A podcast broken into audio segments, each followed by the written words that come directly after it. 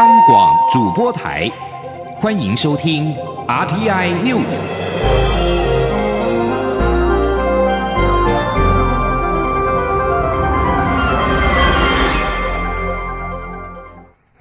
各位好，我是李自立，欢迎收听这一节央广主播台提供给您的 RTI News。今天一号是香港主权移交的二十二周年。由民政所发起的香港七一游行，在下午的三点正式的从维多利亚公园展开。由于接连两次百万人的游行要求撤回修订逃犯条例，在反送中的抗争背景下，也让这一次七一游行备受外界关注。另一方面，今年在立法会大楼外也持续有民众强力冲撞立法会，让香港同时出现了大规模的和平游行跟冲撞立法会的场景。继续，我们就把现场拉到香港。连线记者张婉如在七一游行现场为我们做最新的报道。婉如，是的，自立，我是宛如。在目前呢，记者是在湾仔啊，也就是今天七一大游行的现场中间的部分。嗯，刚刚您说的确是从维多利亚公园出发，那现在其实。人龙还是满满的，完全看不到龙尾。那嗯，根据刚刚一个最新消息说，哎，其实将近七点的时候，龙尾才刚离开维多利亚公园。所以您可以知道，我现在眼前所看到的是满满的穿着黑色 T 恤跟白色 T 恤的七一游行民众。不过现场的感觉，扶老西幼的，其实是非常的和平的。所以他们在现场这场示威活动人是非常的多，有没有估计大概的人数是多少？哦，实在是算不出来。那真的，嗯，有民众其实在现场就跟宛如说到，他感觉今天的香港民众几乎都走出来了，实在是非常的热情。再加上今天的香港此刻天气。虽然已经傍晚了，但是还是非常非常的炎热。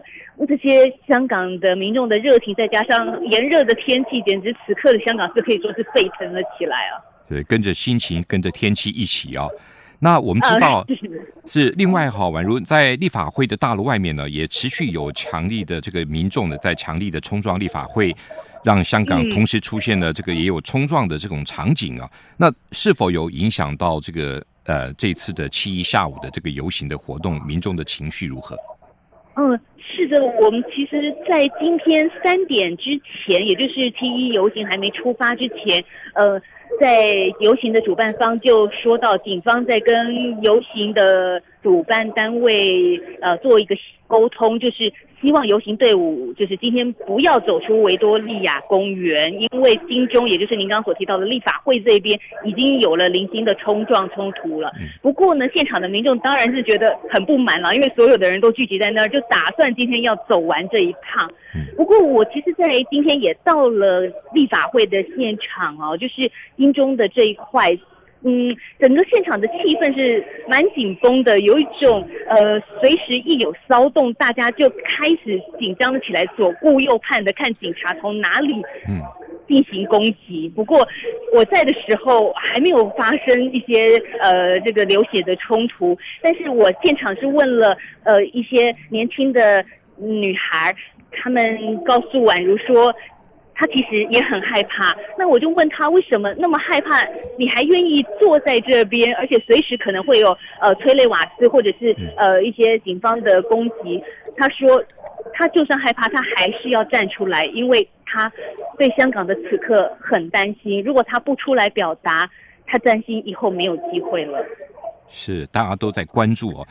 那个宛如，您刚提到的那个呃龙尾才刚刚过去啊，那这个是否他们在今天晚上预计会在什么时间这个结束，或者说他们后续对于这场的游行活动有没有进一步的说明？嗯，其实我现在也是在等待当中哦，因为大家真的很关心，说到底今天有多少香港人走上街头？今天香港是。国定假日放假的，所以其实我们看到很多的爸爸妈妈也带着小孩一起出来参与这个民主的盛会，所以真的大家都很期待，可能要稍晚一点喽。好好，我们继续的在关注香港这一场七一大游行。谢谢宛如为我们做最新的一个现场的报道。继续呢，我们来看在稍早呢，这个从今天早上呢，数以千计反对。修订逃犯条例的年轻示威者就占据了这个金钟香港政府总部跟立法会的大楼外面了。一直到这个今天傍晚五点多呢，这个持续的活动呢还是在在冲击当中。那后续我们也会继续的关注在立法会外的一个相关的情况。继续把焦点拉回台湾，长荣空服员的罢工今天进入第十二天。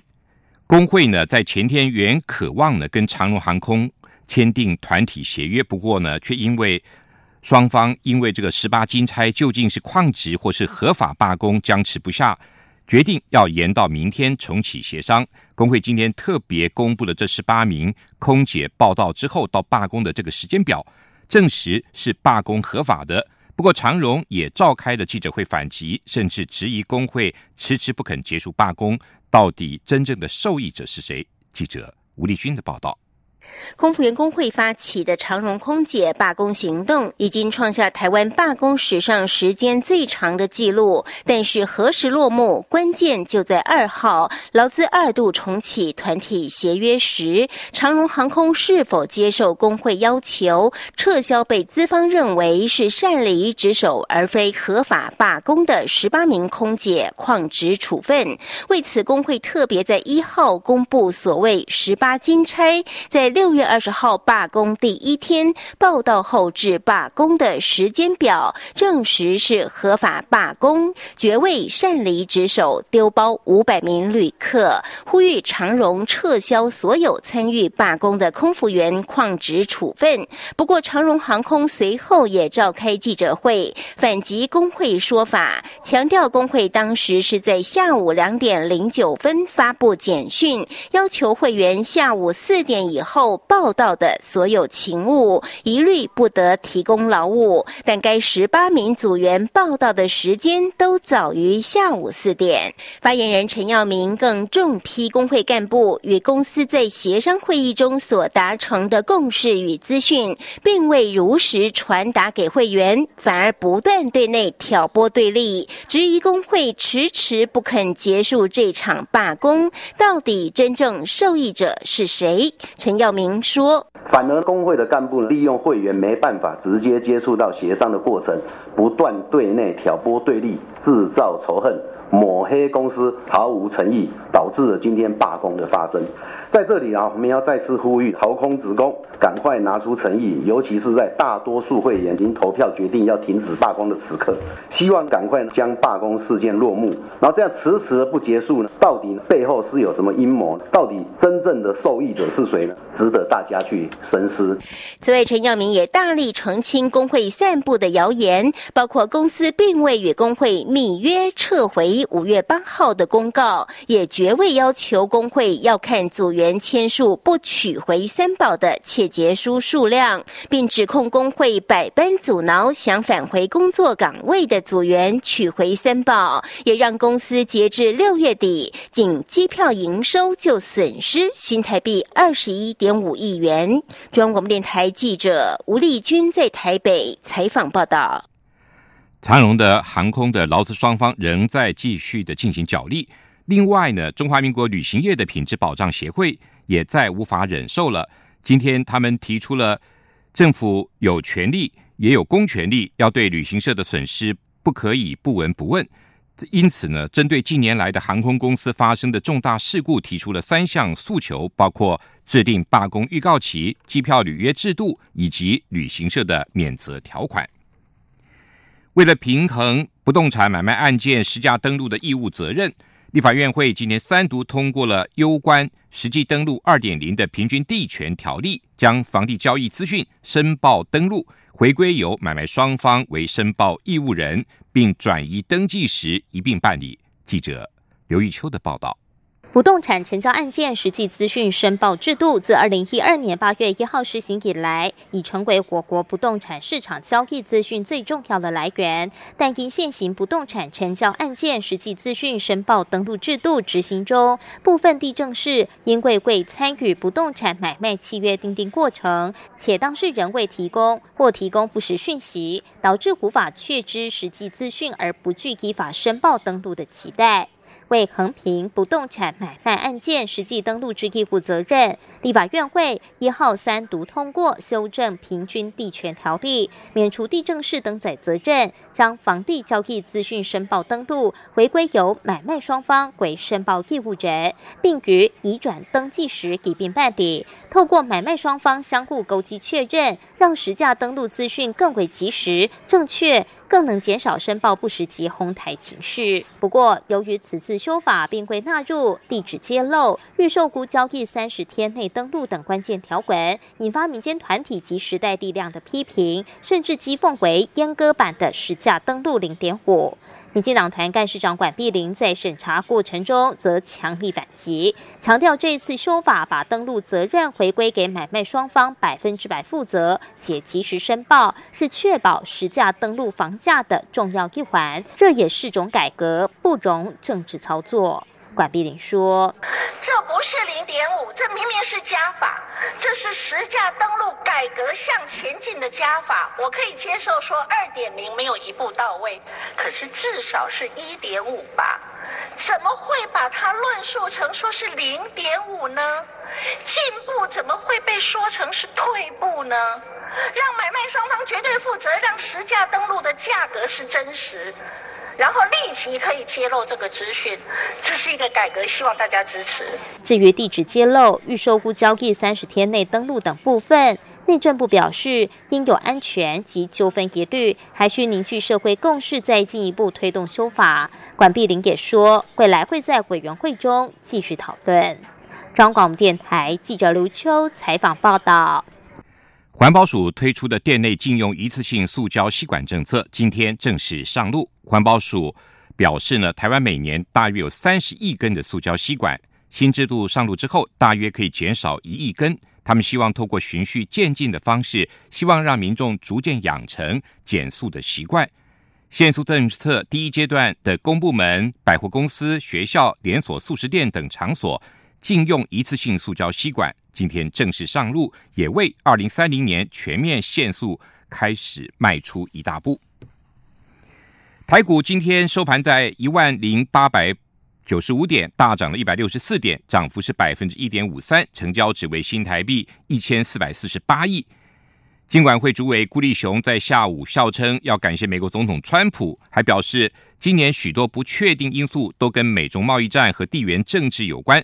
台股的表现也是反映了这一项结果。长期而言，仍然需要回归基本面，并且强调唯有台商将高附加价值的产线移回台湾，带动产业升级转型，才是因应贸易战的根本之道。喀什米尔官员今天表示，印度控制的喀什米尔地区今天发生了一辆超载的巴士坠落山谷的事件，最少造成三十五人死亡。当地警方官员表示，这辆巴士在偏远的基西特瓦区冲出路面，坠落狭窄的深谷。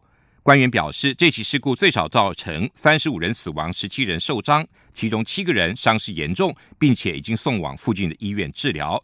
根据印度的官方数据，印度平均每年大约有十五万人死于道路事故。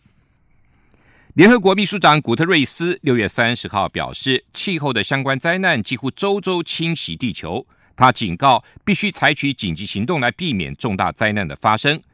古特瑞斯警告，情况只会恶化，除非现在以具有野心跟急迫的态度采取行动。但世界上部分决策者仍然没有意识到这个危险。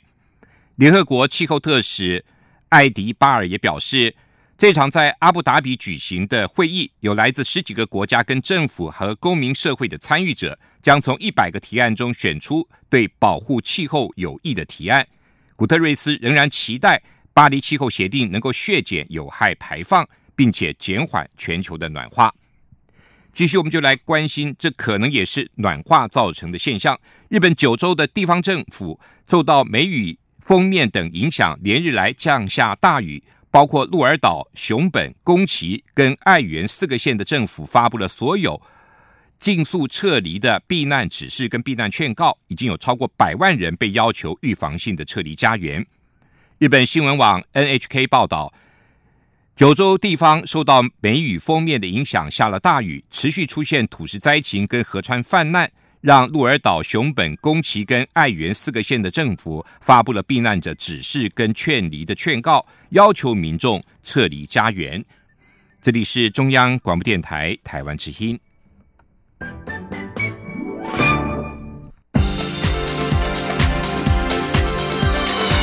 这里是中央广播电台台湾之音，欢迎继续收听新闻。欢迎继续收听新闻。蔡英文总统将在七月十一号展开自由民主永续之旅，访问我国在加勒比海友邦海地、圣克里斯多福以及尼维斯圣文森和圣露西亚，往返都会在美国过境两晚。至于在哪里过境，外交部表示，目前还在跟美国协调中，基于双方的默契，会在适时公布。记者欧阳梦平的报道。蔡英文总统将在七月十一号率团首度访问我国在加勒比海的友邦三圣以及海地，预计七月二十二号返抵国门，总计十二天。这是蔡总统上任后第七度出访，也是时间最长的一次。此行命名为“自由民主永续之旅”。外交部次长曹立杰说：“因为赴访的四个加勒比海友邦，以及我们这次要过境的美国，都是与台湾同为理念相近的自由民主国家，也都积极的促进区域民主自由。此行我们也会实地的参访台湾，协助友邦国家永续发展的相关合具合作计划。”并努力的实现联合国永续发展的目标。蔡总统在出访期间，除了将会晤各国领袖，也将接受圣克里斯多夫及尼维斯授勋，并在国会发表演说。另外，也会参观双边合作计划，与台湾奖学金及留台校友会参叙，并款宴我大使馆及技术团员券。蔡总统此行去程与返程都分别在美国过境两晚，停留时间较以往拉长。据了解，去程将过境纽约，返程过境科罗拉多州丹佛市，但外交部不愿证实，只表示还在与美方协调，将会适时公布。曹丽解说：这次我们跟美国相关的过境的细节仍然在规划协调当中，啊，我们也会依据。过去我们的一些准则、安全、尊严、便利、舒适的原则，跟美方竞洽当中，我想有具体的结果之后，基于我们双方的默契，我将会在适时来公布。呃，我们每次的过境都受到美方的高度的礼遇，我想这一次也一定是。另外，对于蔡总统在海地访问时间不到二十四小时，曹丽杰表示，是因为今年二月开始，海地陆续发生民众抗争事件。目前虽然情况已趋缓和，也已经恢复秩序，但考量不要增加海地政府接待的负担，经过双方多次协商，行程比较短暂。但蔡总统还是会与海地总统摩伊士进行双边会谈，并接受国宴款待。两人还将共同主持。台湾商展的开幕仪式。中央广播电台记者欧阳梦平在台北采访报道。参与国民党总统初选的前红海董事长郭台铭抛出了六岁以下儿童由国家养的托育政策。前新北市长朱立伦今天表示，不能开空头支票再留子孙，而郭台铭则回应，他有自筹裁员的方法，不需要国家预算。记者王维挺的报道。国民党总统初选进入最后阶段，各方人马频频相互过招。前红海董事长郭台铭日前表示，中华民国是一个濒临破产的公司。前新北市长朱立伦一号受访时说，郭台铭的说法是危言耸听，国家其实仍有资产。朱立伦说，郭董真的不懂。中华民国政府总资产应该是十二兆多，扣除负债六兆，现在净值是六兆多，这还不包括相关土地、房屋的资产。他表示，中华民国跟中华民国政府都不会破产，所谓破产的说法是危言耸听。针对郭台铭提出六岁以下儿童由国家养的想法，朱立伦也表示，不能乱开支票，花下一代的钱。所以我才说。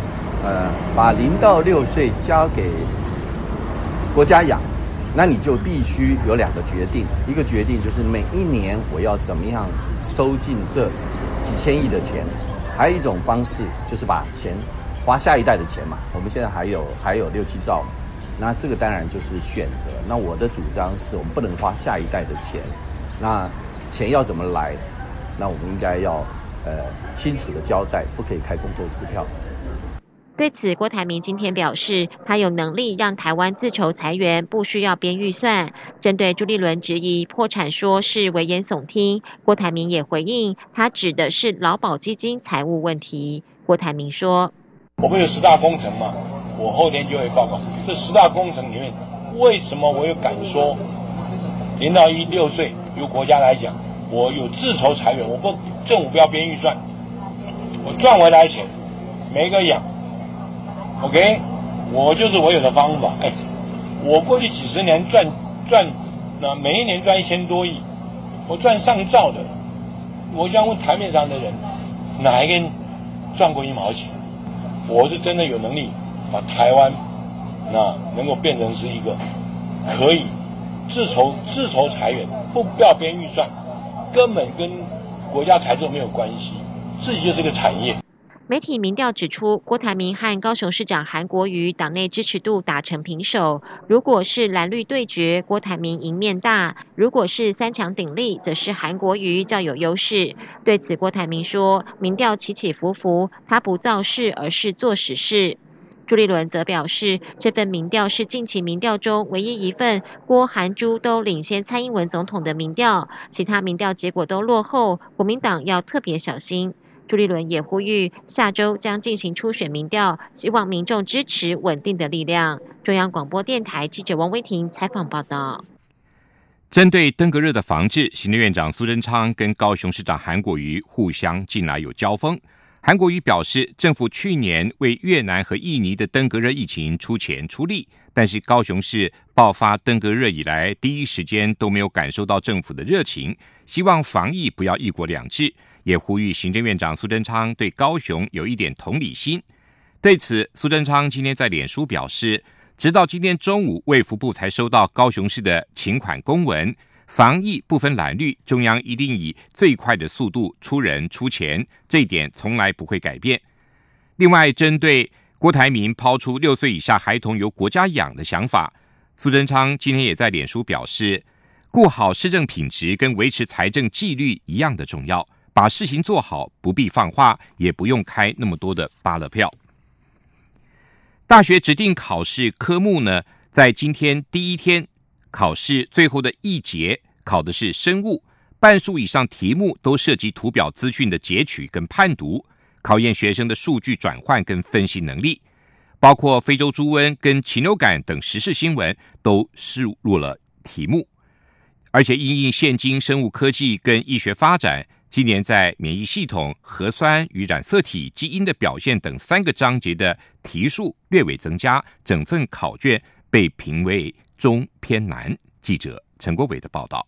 大学只考生物科，有一万六千三百三十五人选考，是十个考科当中考试人数最少的科目。今年试题除了来自现行课纲内的教材外，还有生物科技新知、实验论文，以及结合生物实事中的科学知能与议题。大考中心副主任郑中平转述维内高中审题老师的分析：今年生物试题出现大量的图表资讯，题干及文本部分就有十八张图以及四个表格，选项则有二十一张。小图，考生必须具备符号运用与沟通表达的素养。维内老师指出，整体试题也重视系统思考与解决问题的能力，学生必须在有限的时间与资讯下，对实验结果进行合理推论，颇具挑战性。维内老师特别提到了非选择题的第四题，哈，他认为需要评量高层次的论证建模能力。那先由题干里面了解免疫细胞怎么样摧毁癌细胞，再从图表的资讯里面。提供了实验操作跟数据，推导出白血球在抗炎机制里面扮演的角色。文内老师认为，由于许多题目都需要逻辑性的推导才能解出脉络，对阅读速度较慢的考生在作答时可能会感到吃力。整体而言，试题中偏难，具有不错的鉴别度。大考第二天，社会组考生也将上阵，预计有近五万名的考生应试，依序考数学乙、国文、英文、数学甲等四科。中央广播电台记者陈国伟台北采访报道。纽约中央公园夏日音乐季的台湾之夜。举办三年来成功的打响了亚洲独立音乐在国际乐坛的名号。今年适逢《台湾关系法》立法四十周年，台湾之夜活动更获得文化总会大力支持，将携手四组女性创作人一起前进纽约，以更活泼的方式深化台美文化交流。记者江昭伦的报道。纽约中央公园夏日音乐季 （Summer Stage） 是纽约市夏日最大的免费音乐节，开办至今三十五年历史，享誉国际。二零一六年开始，在台湾策展人米娅严敏的努力下，首度邀请台湾乐团参加，成为亚洲区第一组音乐人站上 Summer Stage 的国家。当年吸引四千五百名观众到场，创下单季单场人数最高纪录。三年来，台湾 Nice Waves 不但年年场次爆满，也成为纽约华人一年一度的夏日活动盛事。台湾 Nice Wave 今年迈入第四年，即将于八月三号登场。文化总会一号举办记者会，正式宣布文总今年将共同前往纽约，加入夏日舞台行列。策展人严敏说：“他最初想办这样的活动，单纯只是想把自己喜欢的台湾乐团带到纽约，让更多人认识台湾多元的华语音乐。没想到一炮而红。今年则邀请到阿豹、九 N 八八、TG Bay、万方四组风格各异的女性音乐人共襄盛举，希望让纽约客听听来自台湾女性音乐人的声音。”严敏说：“今年的话，特别的是我我们比较关注的是女性议题，所以今年带了四组是风格很不一样的女性创作人，然后希望让纽约客或是其实纽约是世界之都嘛，让在纽约的所有的人能够了解到来自台湾的声音。”文化总会副会长张春南表示：“去年他第一次在纽约看到台湾 Nice Waves 演出时，真的很感动。”今年恰逢台湾关系法立法四十周年，台湾和美国的关系本来就很密切，文化总会有机会参与这项活动，非常开心。对于台美关系也非常重要。中国电台记者张昭伦台北采访报道。继续进行今天的前进新南向，前进新南向。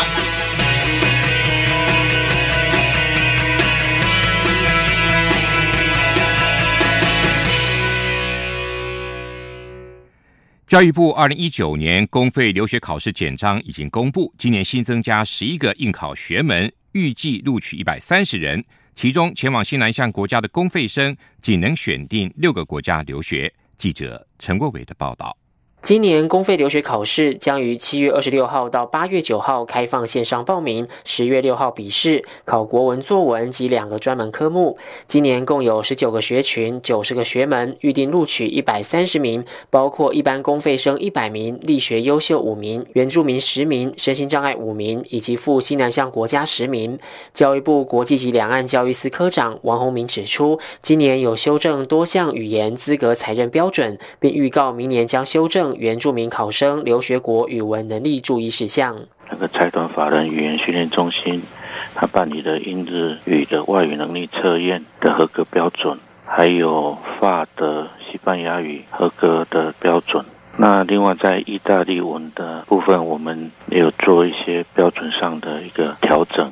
教育部表示，为了配合新南向政策以及进行全球人才布局，今年持续设置十个赴新南向国家公费生的名额，但限定选赴马来西亚、泰国、越南、印度、印尼、菲律宾等六个国家，可以攻读硕士或博士学位。选考项目包括文史哲、政治、艺术、文化资产、法律、社会科学、心理与认知、管理与经济、建筑规划与设计、数理化、农林渔牧等十一个学群，二十五个学。学门详细资讯可以上教育部全球资讯网查询简章。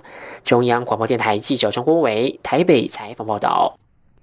众所瞩目的川习会决定贸易战时停火，市场人士表示，国际厂商现在都提高警觉，不会把鸡蛋放在同一个篮子里，会多途径的分散风险，以免中美贸易谈判万一又来了一百八十度的大转弯，会应变不及。